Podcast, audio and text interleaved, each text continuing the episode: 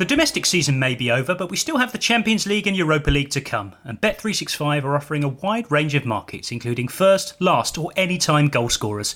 With over 45 million members, it's the world's favourite online betting company. With the Bet365 Bet Builder, you can combine match results, players to score, number of goals, and more to create your own personalised bet. And if you can't watch the games live with Bet365 Match Live feature, you can follow every moment through live graphics and text. Bet365 is the world's favourite online sport betting company. The app can be downloaded from Google Play and Apple App Store. Over 18s only. Please gamble responsibly. I'm sorry, you can sit there and look and play with all your silly machines as much as you like. Is Gascoigne going to have a crack? He is, you know. Oh, I say!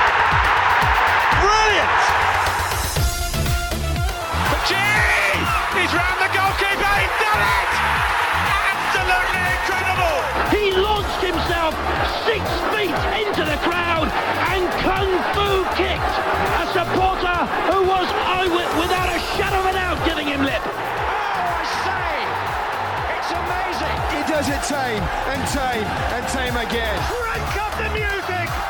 Charge your glass! This nation is going to dance all night! What do Italians call the terzino sinistro? Who was the most out of position footballer of all time? What actually is end product? And can bagsman ever be an acceptable word for a striker?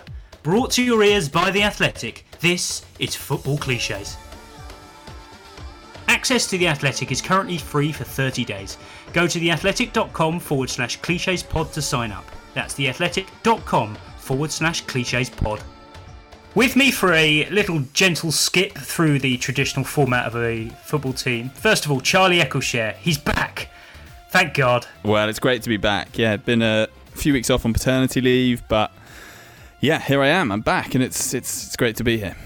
Back to your real baby, that is the Football Cliches podcast. Um, I'd like to share with you a recent review from one of our listeners. He says, Love this podcast. Adam and Charlie are a podcasting Yorke and Cole. I feel like I'm glad I'm glad that they got that the, that way round. So I'm the best dressed man of 1999, and it turns out that you need five takes to to uh, to get the uh, every line right, which is um, it's very good. Yeah. yeah, very good. But yeah, also returning Nick Miller, uh, the up and coming star of the Football Cliches podcast. Welcome back. You've saved yourself there. I was, I was briefly quite hurt I didn't get a thank God as well, but up and coming star, I'll take that. No, you have to take that one for granted. Given the theme of today's podcast, if a friend of yours was, was bringing you along as a ringer to five aside, how would they describe you position wise? Uh, probably a wobbly bellied Libero, maybe. Um, also, not quite as bad as he looks. Uh, that might that might be. Uh, that's probably the best description, I think. Part one of this episode, which is the adjudication panel, as always. Watching Wolves versus Sevilla in the Europa League on BT Sport, uh, Robbie Savage uttered the immortal commentary line For any youngsters watching, and then he went on to describe a piece of footballing passage of play that was rather textbook. And it, I feel like there are only a certain set of circumstances that for any youngsters watching can be applied to, Charlie. Any suggestions? Tracking back. Um, Yeah. you, you know, he, he he might be. He's one of the best players on the team, and he's still willing to put in, you know, the hard yard, hard yards, hard graft. And for any children watching, that's an example to follow. on my shortlist for this is downward headers for strikers, like getting your he- getting your heading your heading the ball down into the ground and up again. That's that's one for uh, any youngsters watching. Also, getting your knee above the ball when you're volleying it. It's just nice to think that they're still thinking about aspiring youngsters at home, Nick, watching football and, and, and dishing out the advice. Yes, strikers following in a, an, another shot. Oh, an- yes. That's another one.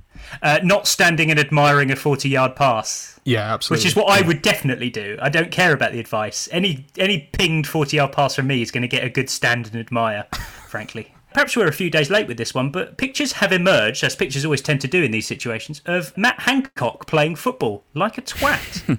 in my head, Charlie, this is how every MP plays football. Just incredibly ungainly, uh, not massively up for it, uh, a little bit fragile, and quite clearly wearing boots that had been bought for them by a by an underling about half an hour previously. My mind always goes back to the uh, the Tony Blair, Kevin Keegan ones, where they're doing kind of headed keepy uppies, and That was you know, top you, I- I quality. guess- yeah, it's decent, and I guess with each one, Blair's just thinking my credit with each header, his credibility mm. is going is going up. I mean, that mm. whole yeah politicians football David Cameron rather you supported West Ham. I mean, it's a it's an uneasy relationship, isn't it? I mean, I, I guess because we think of them as so kind of nerdy, and I, I mm. always think when you see. You know, when you see politicians, you'll see a prime minister returning to number 10 and they put their arm around their wife and they do it in the most awkward way. It's so strange. It just looks so unnatural. And and that the same with the way they play Minutes, football. It just silence like before kickoff style pose. yeah, it just it just doesn't quite work. And I, I think football. Uh, there's something uh, similar as well. Maybe it's just a stereotype thing, but yes, he does not look at all natural. An extension of this, Nick, is um, politicians using football metaphors, which they think might be quite well received when they're actually not. Uh, Nicola Sturgeon, I believe, um, threatened to bring a halt to the Scottish season, and she said that the few kind of positive coronavirus tests uh, amongst the Scottish Premiership represented a yellow card, and she wouldn't hesitate to bring out the red. We may have covered this on this podcast before, but are you in agreement that just all football analogies should be banned at Parliament? Oh, uh, yeah, absolutely. It only sounds convincing when coming from Labour politicians for some reason. Any Tory, there is nothing that, that, that's clearly, again, been written down for them by an aide uh, 20 Oh, minutes before PMQs. A blanket ban it obviously solves the problem, but if you're going to be more specific about it, a, bla- a ban on all Tory politicians mentioning football at all times. Yeah, agreed. I mean, it's always red cards and it's always own goals, and I, I can't think of any other circumstances that they delve into football. You might get a kind of game of two halves. I mean, we're talking really Oh, yeah. kind of old school. I would cliche. defend that because to me that that is a football cliche that we have allowed to fly the nest. The fly the footballing nest. We don't use it ourselves anymore. We're, we're happy for the rest of the world to use it in any other context. So, game of two halves, I feel like we have we have disowned a little bit because it's just beyond cliche. It's our gift. Yeah, exactly. But enough of Matt Hancock's football nightmares. And on to the uh, the real crux of today's episode, which is the the football cliches eleven. Now, I, I wrote the I, I wrote the title for this down as the football cliches XI, and it just it reminded me that every time I see that, I read it as X one, and I just can't I can't. See it as any other way. It's just so. Apologies to the Romans because I just can't read your numerals in any other way than my incorrect way. We're going to have a little trek through um, what I consider to be the traditional football team. This kind of kind of timeless set of positions and the idiosyncrasies that come with each one. Some administrative things. You two are, are seasoned journalists. You've been to matches. You've presumably listed a few teams in your time. Let's get down to the nuts and bolts of how you should list a team. Charlie, are you happy going right to left when it comes to like the defence, for example? Do you go right back, centre back, centre back, left back? How does it work? Yes, I do, and I have actually agonised before over which who is the right centre back and who's the left centre back, uh, in Hmm. fear that that's the, exactly the kind of thing that someone on Twitter would point out. I'd be like, "Uh, you think he plays as the left centre back?" So I've probably spent more time on that than I should have done. But yeah, always right to left. I like your I like your um, Twitter um, indignant voice. That's quite good. It feels counterintuitive, Nick, to go right to left, doesn't it? When you should say left to right. I don't know. I mean, are right backs just consider? Maybe it's because they wear number two. That's how numbers work. Thank you. Yes, indeed. Yep, Um, we, as we've already established, I struggle with the traditional numbers. Um, into into the real kind of advanced level stuff, though, Nick. Are you a sort of semicolon man between goalkeeper, defence, midfield, and attack? Because I feel that separates the the team news men from the team news boys traditionally. But would you also agree that it's probably got quite it's got a lot more complicated to do that? Because where do defences and midfields end these days? Well, I mean, you know, you have to provide some kind of demarcation, and most importantly, you have to encourage people to, to do this just so I can pass off this very small nugget of information as some kind of opinion of my own. So if you see a a team laid out in the correct way with the defenders semicolon, midfielders semicolon, number ten semicolon striker, you can uh, sort of almost convincingly say about a player, yeah, he's a midfielder, but I think he's been playing on the right wing a lot, quite a lot this season. so, uh, for people who know more about football and know more about specific teams, I must insist that they, they carry on doing that just so I can do that. Charlie, little linguistic uh, thing to decide before we get into um, the nuts and bolts. What positions do you think you can be by trade? He's a centre back by trade. Centre back by mean, trade, I'd say. Is the, can you be anything else by? tra- Yeah, can, you can't be a Um, striker by trade, can you? Not striker by trade. striker by trade. Yeah, but I don't know. Maybe the, the words imply kind of sort of manual labour a little Hmm. bit, which is more centre backs work. Striker's an art form, isn't it? So By trade is all is always used in the context of he's a centre back by trade, but he's playing in midfield today, and it's Yeah. always but, but and it's always a kind of relatively minor positional change. So it, it, it, you, you never, you very rarely hear he's a right back by trade, but he's playing up front today, that kind of thing. There's a sort of distant cousin of that. If a manager or a team are going into a fixture um, and they're down to the bare bones, you might you might hear someone say, "Well, they're going into this without a single recognised striker," mm. as, as if it's a, a, thing that you have to earn qualifications for and get a license, and and uh, you have to go without. Now, we've already done an episode on goalkeepers, so we perhaps we shouldn't dwell on it too much. But one question we did have from listener Gabriel Maillard, he said, "At what point did defenders become stoppers as well as keepers?" Now, we need to lay down the law here goalkeepers are not stoppers. Mm. goalkeepers have never been stoppers. But surely they should be. No, the the, the word makes more sense because they that's what they do. They stop. But it's, it's defenders, isn't it? It's defenders are stoppers. But there's a particular kind. Surely it's a particular kind of defender. Like Rio Ferdinand wasn't a stopper.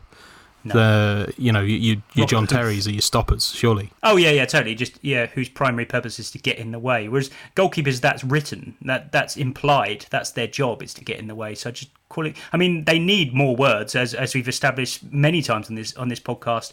Goalkeepers need other terms than simply. uh, keepers and goalkeepers because custodian just doesn't cut it. So I sympathise with Gabriel because um, stoppers seems like it's it is a natural term, but I, I, you know tradition dictates here, and it's defenders only. Onto fullbacks, though, I fear is the most uncomfortable position, regardless of, of how sexy, in a relative sense, fullbacks have become in recent years. I still feel like it is the most pain pain in the ass job on any given football team. Nick, first of all, they're most likely to be given a torrid time. Mm. I also feel like they have the most mundane, annoying little jobs in in, in a, an elite football team. They've got to do all the throw-ins. They've got to do all the shepherding. They've got to defend across at the back post under pressure, which looks like not only the hardest thing to do in football, but just the most fraught with danger and potential for calamity. It's when that sort of cross is whipped into the back post and they've got to steer it on its way, knowing full well there's someone behind them trying to score. That looks awful. They've got to guard the post at corners, which looks boring uh, especially when they don't do it properly and they just lean against the post. They've got a, a, real painful job, haven't they? They're also most likely to get get the kind of full force of any irate manager on the touchline. Um, oh, they're yeah. also when they're also kind of the most likely to get into some kind of altercation with a sort of an aggressive opposition bench when they're you know say if they're trying to kind of run down the time and waste time a little bit over throw in the you know some uppity coach is going to come and sort of try and grab the ball out of his hand or, you know, rush him along or something like that. And also in modern football, they're kind of expected, everyone will now expect every fullback to be uh, Andy Robertson or Trent Alexander Arnold, mm. sort of yeah, exactly. nominally nominally fullbacks but also wingers and you know that's just too much pressure to put on anyone surely one thing i would say though i think like play, playing now as a fullback I, okay, very occasionally i'll do it and I, I, I do think there is something quite fun about the fact that you have like defensively, no, it's not. But attacking, you get so much space on the ball, which is really nice. And also, if you make kind of incursions forward, it's almost seen as a bonus, and you don't really have to do a lot. You might, you know, get forward and have a blocked cross, and it's like good work. Whereas if you're a winger, it's kind of like great, you just put in a cross that's been blocked. So I do think it, it does have some perks. I do like that element. That you can, uh, you, do get ages on the ball compared to playing out wide, where you're just getting like you're kicked whenever you get it even allowing for the fact that traditionally they're, they're seen as a fairly unsophisticated position, even allowing for their kind of recent resurgence, there is some hope. Uh, in Italian, a left back is known as terzino sinistro, which is incredibly cool. That's probably among the coolest continental names for a position I've heard. I mean, Nick, I'm, I'm sure you're fully familiar with your, your trequartistas and your enganches, but uh, how do you feel about Terzino Sinistro? Does um, do you think of Stuart Pearce as one of those? well, yeah, def- uh, absolutely. I mean, I don't. It's a. Uh, I, I don't even. I'm not. I was about to ask what the sort of literal translation of that is, but I, I don't think I want to know. It's just. It just sounds so wonderful, and you know, if I do play football uh, again that requires any kind of actual positioning, I'm definitely going to call myself that without yeah, sinistro, without any. Sinistro just means left. Oh, okay. Well, um, oh, you've mm. ruined that's it. That's where sinister comes from because people don't trust left-handed people. Oh, simple as go. that. Yeah. The position of fullbacks has sometimes done a sort of subtle disservice. When I think of um, Charlie, when I think of a sort of a, a, towering young right back who's sort of making his way in the game, and he, he gets shoved out to right back just to just so he can sort of, you know, learn learn the ropes. But then he'll inevitably be, be interviewed, and he says, "Well, yeah, I see my future at centre half, really." So it's like, "Oh, right, so oh yeah, so fullback doesn't do it for you." That was the Carragher thing, wasn't it? Of no one growing up uh, wanting to be a Gary Neville, but they're all kind of they either saw themselves as wingers or centre back. Your job prospects at, at centre half are presumably, uh, or at least traditionally, markedly increased if you if you can excel in the middle of a defence rather than at fullback, or at least as a functional fullback. So I, I get why you know those kind of Pulis style fullbacks, Nick, aren't considered really to be uh, the the most sophisticated side of football. It feels a bit weird that it's kind of, as you said, towering young right backs who see themselves as centre backs, but it's also kind of half seen as a bit of a sort of trading wheels position. Like you, you know, Yeah. some kid that you, you, you stick them at fullback to while they learn the ropes before they go back to I don't know the real man's job of being a centre back. It just seems a bit sort of patronising to to actual fullbacks. You we will Yeah, just we'll just any anyone can do this. We'll just stick him here as work experience for a little for a couple few games. And I feel like fullback is definitely where you, you know, in an emergency, that's where you'll see an 18 year old just stuck in and, and just hope that he, he swims rather than sinks. Fullback area is kind of where utility men come into their own. I mean, utility men, by definition, are the implications that they can do a job anywhere, but it is usually at fullback where they're stuck. You know, like Milner kind of half grudgingly stuck at left back and doing a job for Liverpool after years of where he started out as a striker, then moved to the wing, and, and then became a kind of box to box midfielder, and then ended up at, at left back um, and didn't really want to. This is the, the breeding ground for utility men. Once you've once you've earned your fullback badges, as as Hey Duggee might put it. Johnny Sharples, friend of the show, says the most truly versatile players of all time are Niclas Alexandersson, Paul Warhurst, and Luis Enrique. Uh, I sense some Championship Manager uh, influence coming in here. Is there a real appeal to being a DMR, DMA RLC? Is is that the holy grail of versatility? it just seems like it, it- there's a kind of implication that while you are, you know, if you can play in all these positions, you are obviously a kind of well-rounded athlete and um, you know a, a footballer with multiple skills. But there's also an implication of well, I mean, he's not really good enough to be a specialist in this position, so we'll just kind of have him around to fill in where uh, where we need to, even though you know, even though that's quite unfair. So I don't know, it's just. Uh, and it, it, always, the, the, uh, your utility man very rarely actually stays in the team for very long. He's just kind of there to, to fill in. You hear stories about players who sort of played in every single position for their club during the course of one chaotic season, and it and uh, various listeners got in touch to point us towards the story of Steve Palmer at Watford, who took this to to absurd lengths. This was uh, uh, in the in the old Division Two in 97-98, where this is before squad numbers came in, and it got to the end of the season, and he'd worn every shirt number from two to fourteen. So the final home game of the season, he started off in goal with uh, regular goalkeeper Alex Chamberlain playing outfield. They took kickoff, hoofed the ball straight out of play, and then he went and swapped shirts with the goalkeeper. That is the sort of kind of amateur completism that you just wouldn't get in the 21st century. Credit That's to Watford and everybody involved in that numerical completism. God, can you imagine now the kind of navel gazing that that would prompt? I mean, like the columns and counter columns of. How would people uh, react if, of- if someone did that now? I mean, it would would it be a sort of similar reaction to John Terry being substituted in the 26th minute, or would it just be considered a little bit of fun? I don't know. I think there'd be a backlash and a counter backlash. Wh- Whether the initial direction of travel would be this is great or this is terrible, but yeah, there would be extreme opinions either way. There would also be ref- made reference to um, the prize money from each.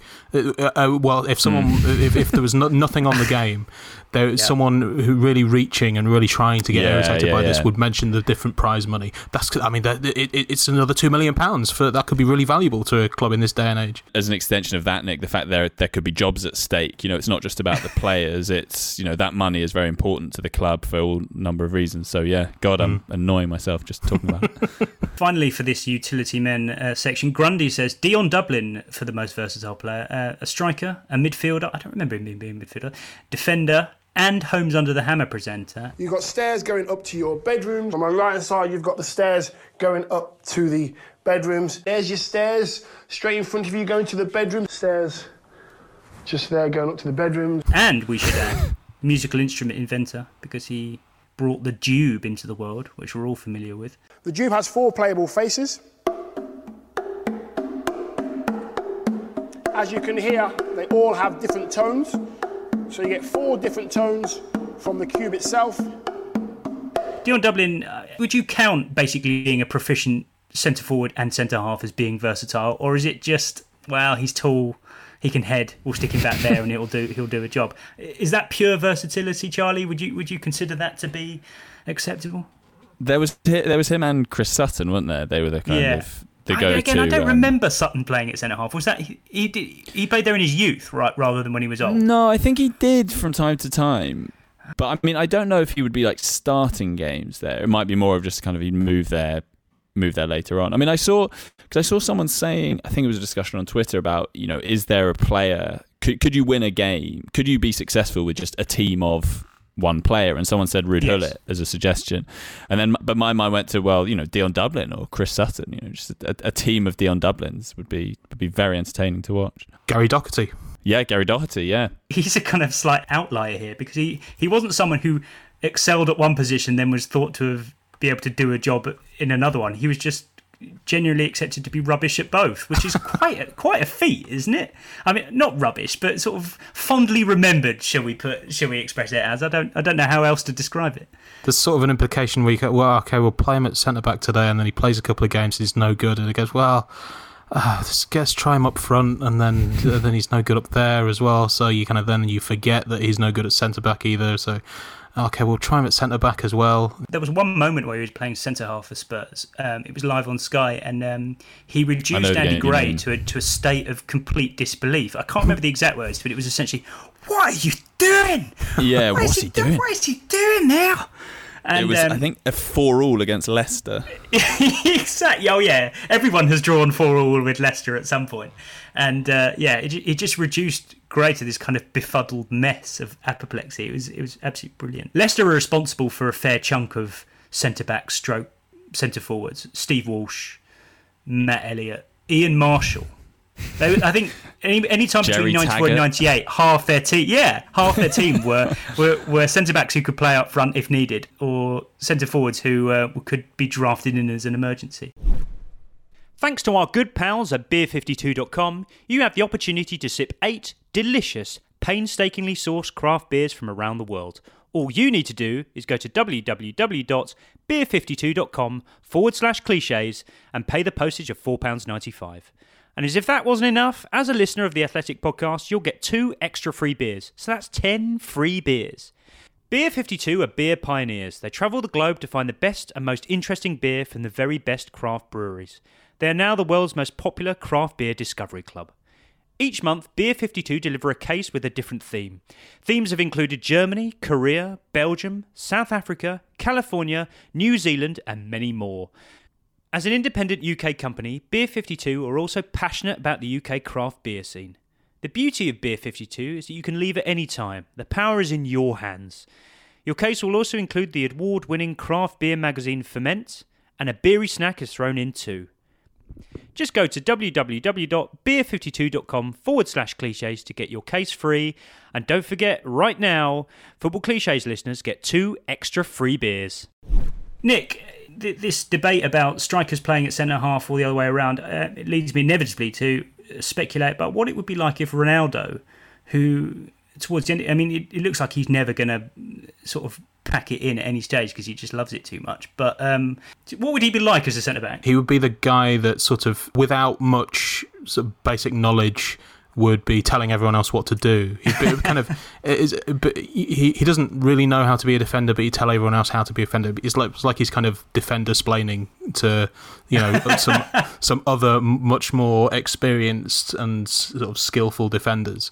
But you know, it doesn't matter how it doesn't matter how long that Leonardo Bonucci has been playing at centre back. Ronaldo would go back there and stop ordering him around.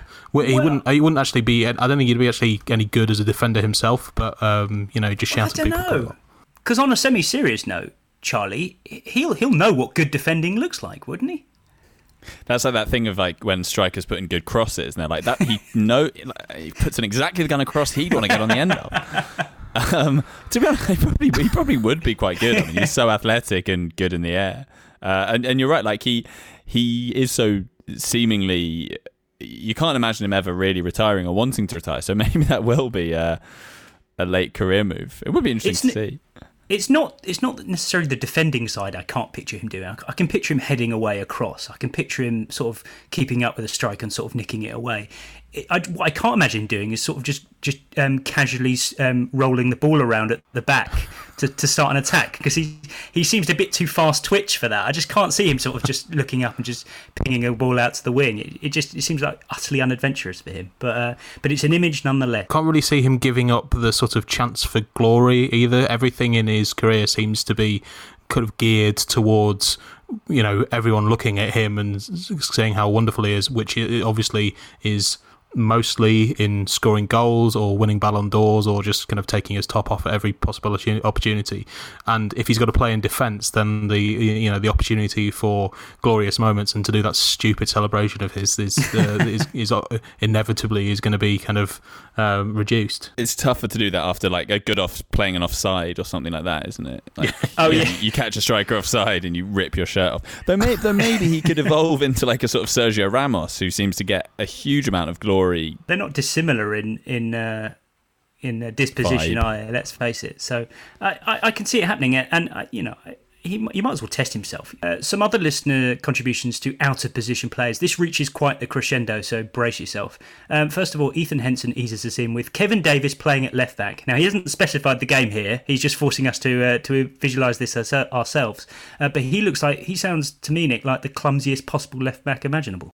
Yeah, uh, hang on. Is, is he saying this as a sort of theoretical thing, or is he suggesting? No, no. This, this, actually, this appears to have actually happened. Oh. I don't oh. know when it could have been.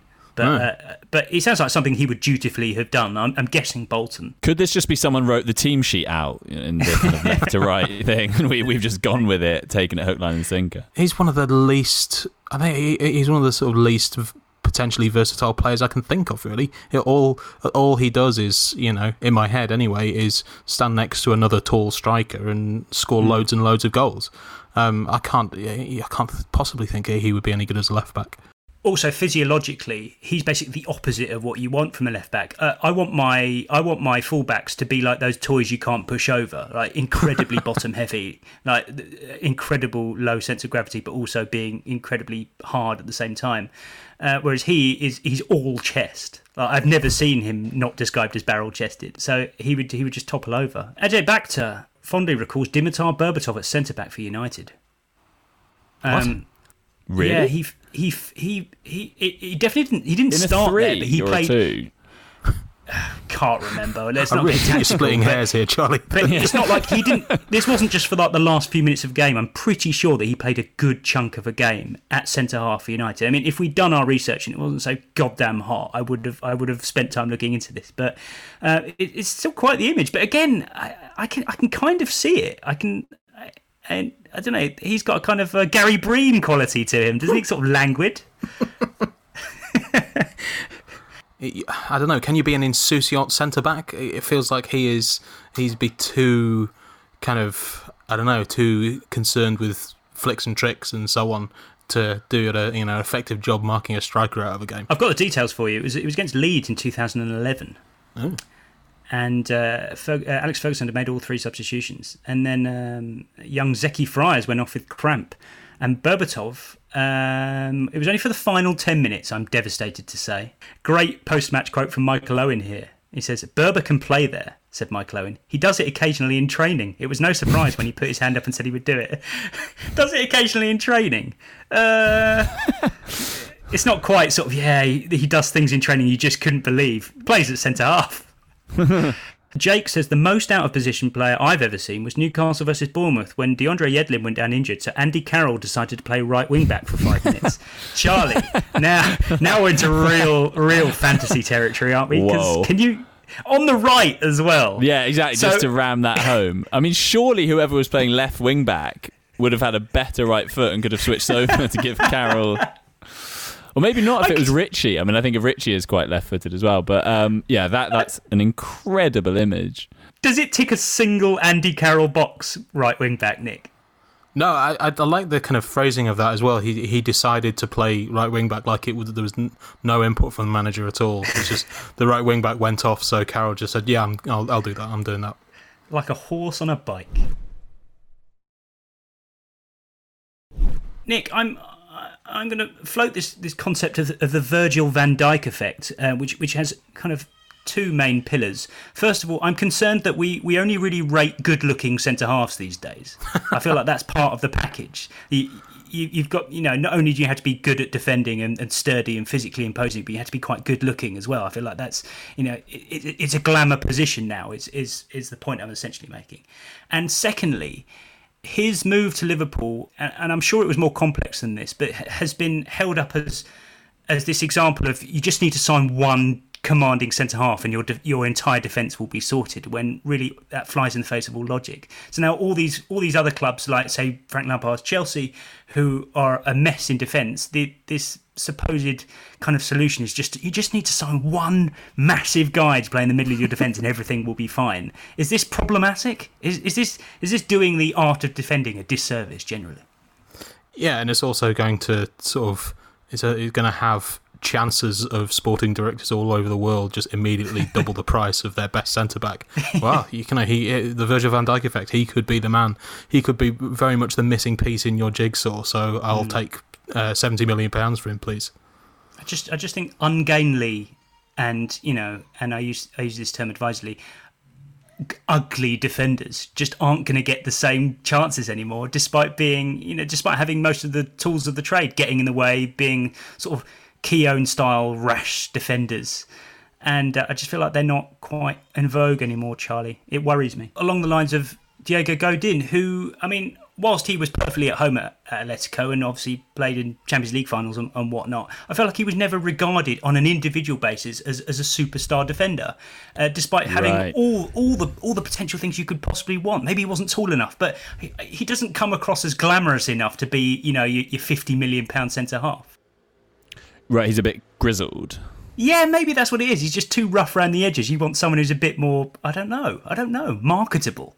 It, that because that's never been an issue for centre halves in the past. That's always been an issue for wingers and strikers. But it feels like only now you need marketable centre halves. Maybe that's like the Cannavaro effect. I mean, so he for me kind of put that position. You know, he really changed how that position was looked at, didn't he? And and he hmm. brought mm. that glamour uh, to it. He made he made it quite sexy.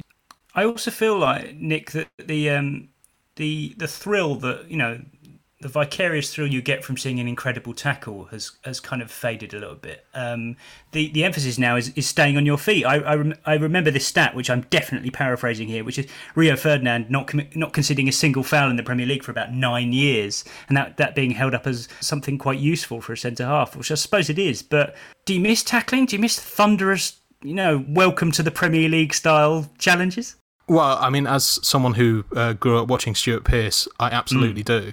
Um, and it's this kind of whole thing about, well, just because you get the ball doesn't mean it's not a foul these days. And, mm. you know, uh, I'm, I'm still kind of just about of the generation where if you got the if you got a, a, kind of shoelace on the ball, then you know you were fine.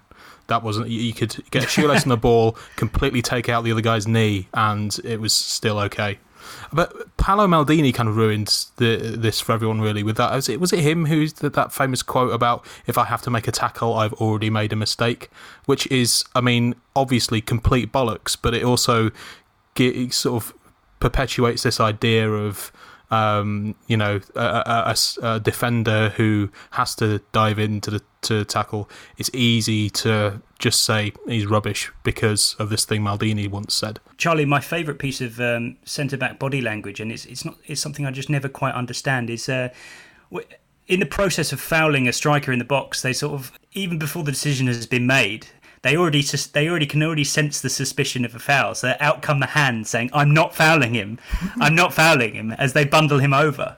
Um, it's, it's such a weird thing, and, and it feels like it's learned behaviour. It feels like things that footballers do, but it, in in this particular example, it doesn't help them in the slightest. It makes them look more guilty. Pick it apart hmm. for me because I find it very odd. You mean so they've got the wrong side and they're kind of yeah. getting up a bit like the Azpilicueta Aubameyang one. So they're kind of pushing and then alternately putting their hands up as if to say, "I'm not doing anything. I'm not doing." Yeah, it's like a pre-appeal. So I'm not doing this, but I am. And, I, I, I can kind of really see odd. the logic in that often players get away with pen, with fouls that would be elsewhere because there's ne- there's not like one single moment where they commit a foul. There's just kind of low level sort of foul, you know, getting too close. So they, I, I think maybe they're trying to do that in the hope that they won't really, it, there won't be enough there uh, on an individual level to give a penalty. So it's just trying to make themselves yeah look less guilty. But yeah, I mean, often often it, it it's not fooling anyone. Um, the other piece of centre back body language, which I find much more satisfying to watch, Nick, is um, when a when a striker has been um, deemed to have dived in the box under their under their kind of stewardship, and then they kind of sort of go over to them and lean right into their face as the as, as the strikers on the ground sort of really give them what for, and that looks incredibly satisfying to do. Yeah, it's the the whole it's the sort of uh, how dare you traduce the gentleman's spirit of this game by by you know trying to trick the referee into and you know it, it, the, the, I imagine it's even more satisfying when you when the defender knows full well he's fouled the guy, but uh, has got away with it, so he can then you know go. It, I, I don't know why that would be more, more satisfying, but it feels like it would. That you kind of who do you have in your head when you when you picture this being uh, this happening? Um, I have well, Tony Adams. Yeah, Tony Adams. Uh, it's uh, this is probably quite unfair because he seems like a nice guy, but David Luiz I've got in my head. I don't know why Oh, he right. sprang into my my mind. Maybe it's because all that hair makes it a little bit more dramatic. But Hmm. um, you know, he he seems to be the one that you would, or or maybe like a kind of proper football defender, like Yes. you know Gary Cahill or John Terry or Yeah. someone like that. Definitely, definitely, I agree with that. Hi there, I'm David Ornstein, and I've launched a brand new show on YouTube, Ask Ornstein, where I answer questions from our athletic subscribers. To get your question answered, simply leave a comment at the bottom of my column every Monday, and I'll choose my favourites. To watch the show, head over to the TIFO Podcast YouTube channel, and a new episode will be up every Tuesday afternoon. defensive midfielders, which um, I'm going to call this the Papa Bouba Diop effect, which was there seemed to be an explosion in the mid 2000s of uh, an obsession with signing someone absolutely massive to just play in front of your defence and make everyone feel safe without really any sort of proper footballing logic behind it. It was just a purely physical thing. Um, is, is, is that is that a fair observation? It, it, it seemed like it, it was a fad that took over. It was that slight Mourinho thing, wasn't it? Because he came in and with Makelele and they started playing, you know, everyone started playing with only one striker, which meant an additional midfielder. So you went from having had two central midfielders where the the idea was they could both do a bit of everything, whereas Mm. suddenly you had teams playing with an extra central midfielder and you had this specialised DM role, which obviously Yeah. Chelsea did with Makelele, but it, it felt like the the sort of the shortcut to that was having this sort of destroyer enforcer character who, as you say, Diop w- was very much like that. the Makelele role is is is a much more complex concept than some give it give, give it credit for. I mean, he wasn't even that big for a start, but it was just this idea that you can just get any lump, even maybe one of your centre backs, and stick him stick him in front of the defence, and, and that will help. It kept Andy Gray busy because I, I remember just a whole sort of half decade of him just wiggling a little um, circle around the screen, saying he'll just sit, he'll just sit there. And and that was it. And that was just five years of defensive midfielders. More adventurously, wingers. Now I was watching Wolves Seville um, the other night, and uh, that was the end product derby because Jesus Navas up against Adama Traore. This end product debate, Charlie, it feels like it feels like to the layman, it's it's quite a simple dilemma. It's like why can't they produce it? They're so good at everything else. Why why can't they just work out how to cross? Surely it's more complex than that, isn't it? Yeah, I mean, I remember having a big argument with someone about this with Theo Walcott, and I feel Walcott Yeah. is very much in that end product thing. And and the the implication often with him was almost like it was laziness that if he could have just been asked to learn how to cross, he'd have been like the best winger in the world. Which to me felt a bit like saying, well, if David Beckham could just run a bit quicker, Yeah, he would have been the most amazing player ever in the history of the game. Like I, I- I think yes, it is something you can work at, but clearly at that sort of level, uh, not everyone is blessed with you know the technical gifts that some are. Traore is a good example of someone who has worked really hard and, and clearly has improved his end product. Um, but yeah, I, I you know it's just it's it's not something you know some people have uh, different skills but but yeah It's it has always felt like same with Navas it's always felt like oh as, as if it's just like laziness on his part or you know he Yeah. couldn't be asked to develop that cross This idea that um, professional elite footballers either one wouldn't have identified the need to work on it, and two aren't Yeah. working on it at training because that's their job. Um, it just seems so odd. I mean, to me, it's just that, you know that's just how they're wired. You know, it's it's a certain skill set, and and uh, as you said, Beckham is a very good example. He had the op- perceived opposite problem when actually he was quite athletic, athletic and quite quick. Nick, I put it to you that it, it feels like it's a very right winger dilemma. This you've got you've got Walcott, you've got Traore, you've got Navas. It feels like if you're a quick right winger, your end product is under more scrutiny than say if you're a left winger because I guess left wingers fall under this kind of fetishized situation where they're already they already have a good end product because they're left footed and left foot, left feet are cultured and educated as we already know. Yeah, it's like the aesthetics are good enough. Doesn't matter if every cross hits the uh, hits the first man. That it's it's so kind of gracefully delivered that no one really cares. I just um, I can't think of a of, of a left winger who was all pace and and you know direct sort of approach, but didn't have any sort of you know glaring lack of end product. I just, I just can't think of any off the top of my head.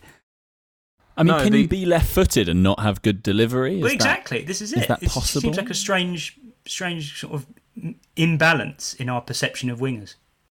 The um, the end product uh, we we talked about Ronaldo earlier on, but he has gone he has sort of run mm. the full end product gamut because obviously when he signed for mm. United, uh, there was this perception that all he did was do step overs and couldn't cross the ball and didn't really score many goals in his his first season or two and now he is that's all he does he is all end product all pretty his entire purpose is to just kind of hang around up front for Juventus and score incredibly impressive goals in incredibly uh, you know pressurized circumstances and he doesn't really do anything else it takes us to an, an interesting territory here can you have too much end product where's his start product someone like Pippo Inzaghi, wouldn't he fit into that hmm. category? Mm. I mean, he was a kind of goal hanger and did yeah. little else, but um, Never hear anyone complaining about his beginning product. His start product. I guess that's link up play, isn't it? Yes, I suppose it is. And link up play to me is, is just sort of Mark Hughes style, sort of holding off a defender with your back to goal and then and then sweeping it out to the touchline, getting the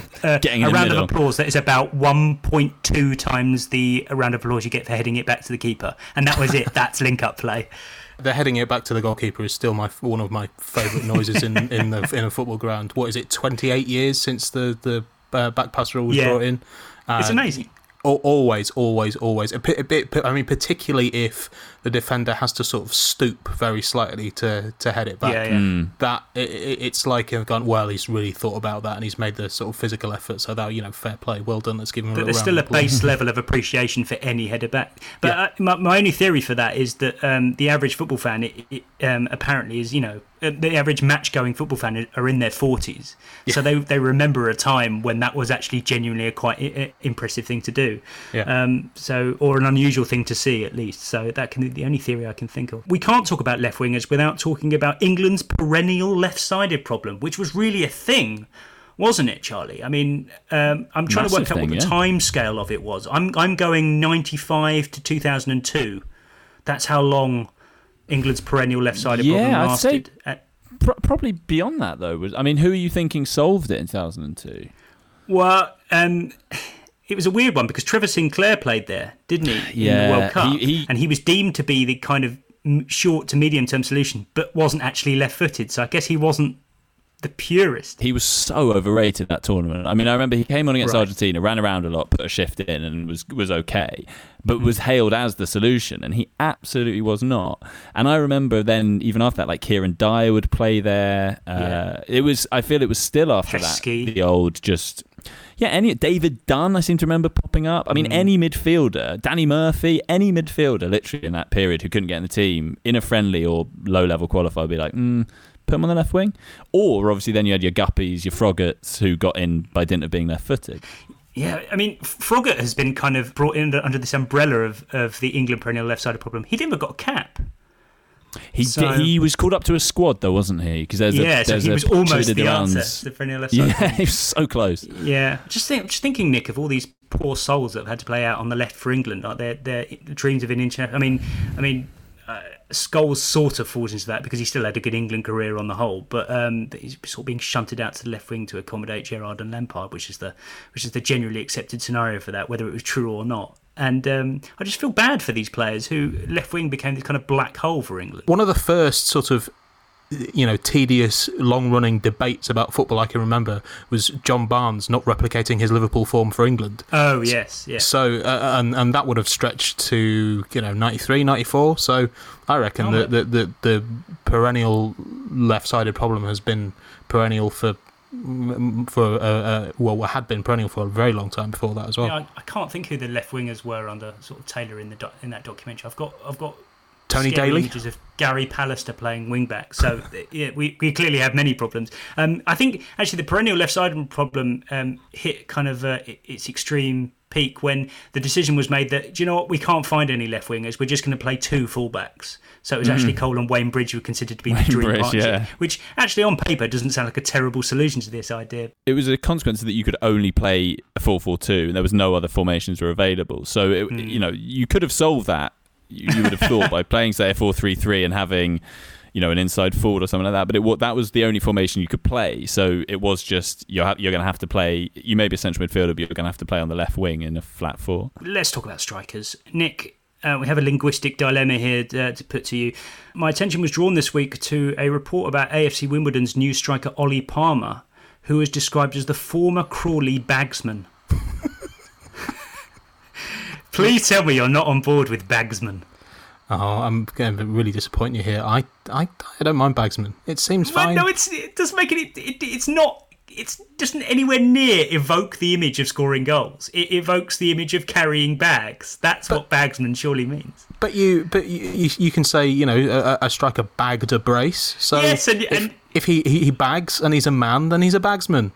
Okay, well, in, in my eyes, you can only bag a brace. So this is this implies that all he does is score two goals all the time, which isn't a bad. Yeah, that'd be a good record. Uh, I'm assuming that's not his goal scoring record for Crawley. Uh, but no, uh, disappointed in you. You're not coming back because Bagsman is uh, is absolutely not allowed. But Charlie, we do have an issue, a, a little bit like goalkeepers, but it seems a bit more insidious. This one is uh, we we have a lack of terms for, for strikers, despite the, despite how much we talk about them. There's hitman, which I'm kind of all right with because it implies a level of lethalness and shooting. then there's frontman. Um, and there was a hot debate amongst the editors the other day at the Athletic about whether frontman was one word or two words. Decide. i instinctively think one Like, like the front front man of a band. Yeah.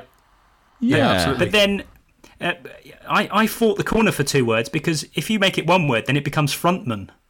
well that's i, was, I, That's I something also else. just i had frontman in my head as well so a friend of mine once described it as a frontman No, that's weird. That doesn't sound. That's not. That doesn't. That Oh, would be no. wrong. I mean, that sounds like The a net like Steve Frontman. Jonathan. It sounds like a name of a striker, but not Exactly. actually a way. Yeah, I mean, Steve but- but Frontman. But haven't you got? I mean, you've got like forward or centre forward or number nine. Uh, as Yeah, goal kind of getter. alternatives. How do you feel about goal getter? Goal getter. Nick, Yeah. did you know I mean, that in Romanian, one of the words they have for striker is goalgetter? Does that uh, is the translation of that goal getter or is it? It, what's it's, the it's it's taken directly from goal getter. right? So there's like- one for you. So, so maybe goal getter has a more universal appeal than I than I thought. But I, I'm I'm happy with goal getter, unless of course they don't get goals.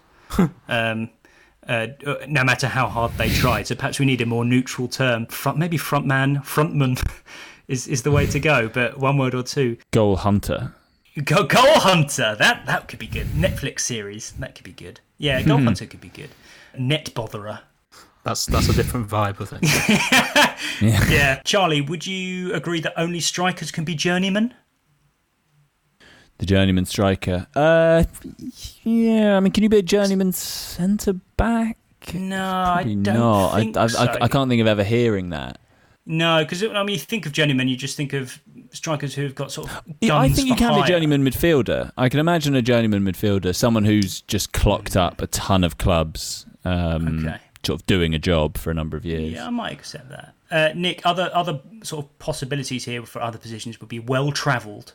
I quite like that. Or Yeah, I thi- nomadic. I, th- I think well well travelled uh, is um, probably the kind of I don't know centre back equivalent of uh, the journeyman striker. Um, Yeah, well travelled. I think you can have a well travelled goalkeeper as well. Just one of those guys who sort of shuttles Burridge. between, you know, yeah, between benches of Premier League clubs and making sort of 19 appearances for Reading in the Championship or something like that. Yeah, fair enough. Yeah, I just I guess none of these terms are exciting enough. Even even journeyman sort of has a certain sort of lethargy about it. That there is no there's no sexy, cool word, exciting word for a striker who's gone to lots of clubs and scored lots of goals. We need we need to work on that. We need to make our words for players who play for lots of clubs sound cooler. One to work on. Uh, Nick, what do you consider to be a forwards challenge? Um, I mean, it's it's either when he's uh, sort of closing down a centre back and he kind of goes in uh, hilariously late and takes out the guy's ankle, or it's when the striker is. Uh, in air quotes, helping out the defence and sort of blunders into giving away a pe- penalty. There, that's that's your forwards challenge. That reminds um, that reminds me. I think it, from one of the Danny Baker videos, he kind of summed it up. It, there was this hilarious clip of some '70s centre forward coming back and trying to help out and just pushing over Francis Lee or something like that. And Danny Baker just sort of um, voiced over the top, "What are you doing here? Go away!" and that's pretty much how you. I think of sort of Drogba giving away a penalty in the, in the 2012 European Cup final, and it's like, wait, stop. You just don't know how to do it. Fuck off. There's um, like that Andy Carroll one I was talking about earlier. That is a classic forwards challenge. Like, uh, get out. In, in my head, uh, the, the, textbook forwards challenge it, it, it con- combines those two scenarios. It's it's a dutiful willingness to help out, so it's tracking back, and then just absolutely scything down like a fullback, like from way behind, like nowhere near the ball. And that to me is, is, is, a forwards challenge, sort of unceremoniously bringing a counter attack to an end with, with a horrendous lunge and then sort of holding his hands up and saying, well, I don't know any better. Charlie, at what point would you say that uh, a, a striker on a hot goal scoring streak goes from being that man, Striker X, to who else but Striker X? Important I love point. this. Yeah, I loved it. I think we talked about this before. Uh, yeah, but we, did, we haven't um, nailed it. I haven't nailed the no, threshold. no. I think I, I, think it's hard to think. There's also you know who, uh, which you'll hear from time to time, and you know oh, Crystal okay. Palace lead, and it's you know who. I mean, oh, right, yeah. My, okay. my mind goes to the reason I say Palace. I think Andy Johnson in that 0405 season. I think every goal he scored was prefixed with that man or who else but or you know who. That I mean, man. so I, I think there's a a degree to which it is how dependent a team is on on that player. Um, you know, so that so man, Andy Johnson. This isn't just or, a simple goals game ratio situation. No, or I think like that man, Glenn Murray. Um, I, I, think yeah, they have to score a, a high proportion um, of a team's goals to really enter that man territory. That man definitely comes first because you can you can be a fairly modest goal scoring run before um, while to get that man, but also you can just simply be that man for being someone quite notable, or maybe like a youngster who's burst onto the scene. So that man definitely comes first, and then once you're really into the middle of the hot streak, then it's probably who else but, and then maybe a sprinkling of um, what was it? You know who? You know who? Yeah. I very much associate that man with um, with those kind of first couple of seasons that Harry Kane was in the uh, was yeah. scoring goals for Tottenham when there was this kind of vague sense that he he was wasn't actually that good. He was just you know he was just having a good a good season, good couple of seasons, and then you know whenever Soccer Saturday would cut to Tottenham, it would be that man Harry Kane. Soccer Saturday is the adjudication for this because it's it's just about and, and which way is it gone? It's, it's that man again. It's that man again, Jeff. That man is can can be often it is it, I do also associate with with Jeff Stelling because he will refer to that man as being you know the Rochdale striker that has scored seven in nine or something like that that mm. only he knew, knows about their their uh, you know their long run their goal scoring feats so he can say that man X and everyone will go uh, oh yeah that man yeah okay and then once it's been used once that's it he, he is certified as, as that man I'm going to end on a mini cliche quiz we haven't had one for a while, mainly because uh, I forgot to log the results and the spreadsheet just um, just went to pot. But anyway, we'll we'll bring this back for one hot afternoon only. I will take your first answer, and the first to answer correctly will win this one. Second strikers, what do they do to flick-ons or knockdowns? Latch on. Yeah, latch oh, on. Damn it. Straight yes. in there. Charlie, no hint of rustiness there. You've had what? Yeah, four, well, five I've been practicing while I've been off. Yeah. Wow. But I had the idea that you might say again. What, what could he potentially ask me in English? I've gone through and, uh, everything. Um, an, an, important point we should end on here is, of course, that you are correct. It's you latch onto a flick on or you latch onto a knockdown. But um, Uh, what do you pounce on, Nick? Uh, rebound. You can pounce onto a rebound. You pounce onto an error as well. So Yeah. yeah, it's it's important to differentiate between pouncing and latching. I've lost about a stone, um, sweating my way through this. I, I hope you guys have suffered an equal amount. Enormously. Yes, enormously. Yes. Yeah, but it's been an absolute pleasure to have you both. Thanks, Charlie. Welcome back. Happy fatherhood. Thank you very much. Thank you. And welcome, welcome back to you, Nick. Happy sweating. Very much, uh, very much on a par that fatherhood and, and sweating profusely. See you next time.